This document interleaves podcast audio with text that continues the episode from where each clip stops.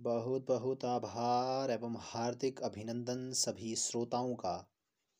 एक बार फिर दीनू हाजिर हुआ है इस आधुनिक माध्यम से। अपनी शायरियों को आवाज़ देता हुआ। आज की शायरी कुछ इस प्रकार से है। गौर से सुनिएगा। दिल की रजा से रंजिश रचाई, आपसी अजीम हमें न मिल पाई।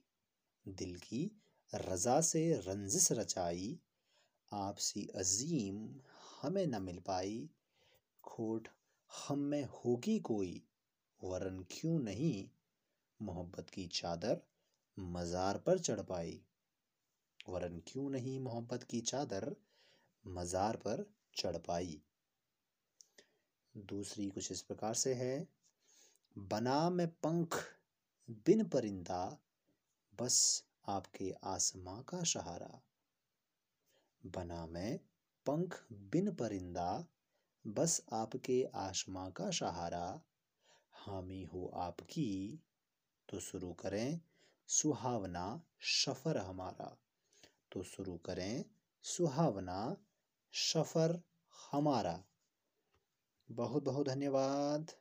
बने रहिएगा।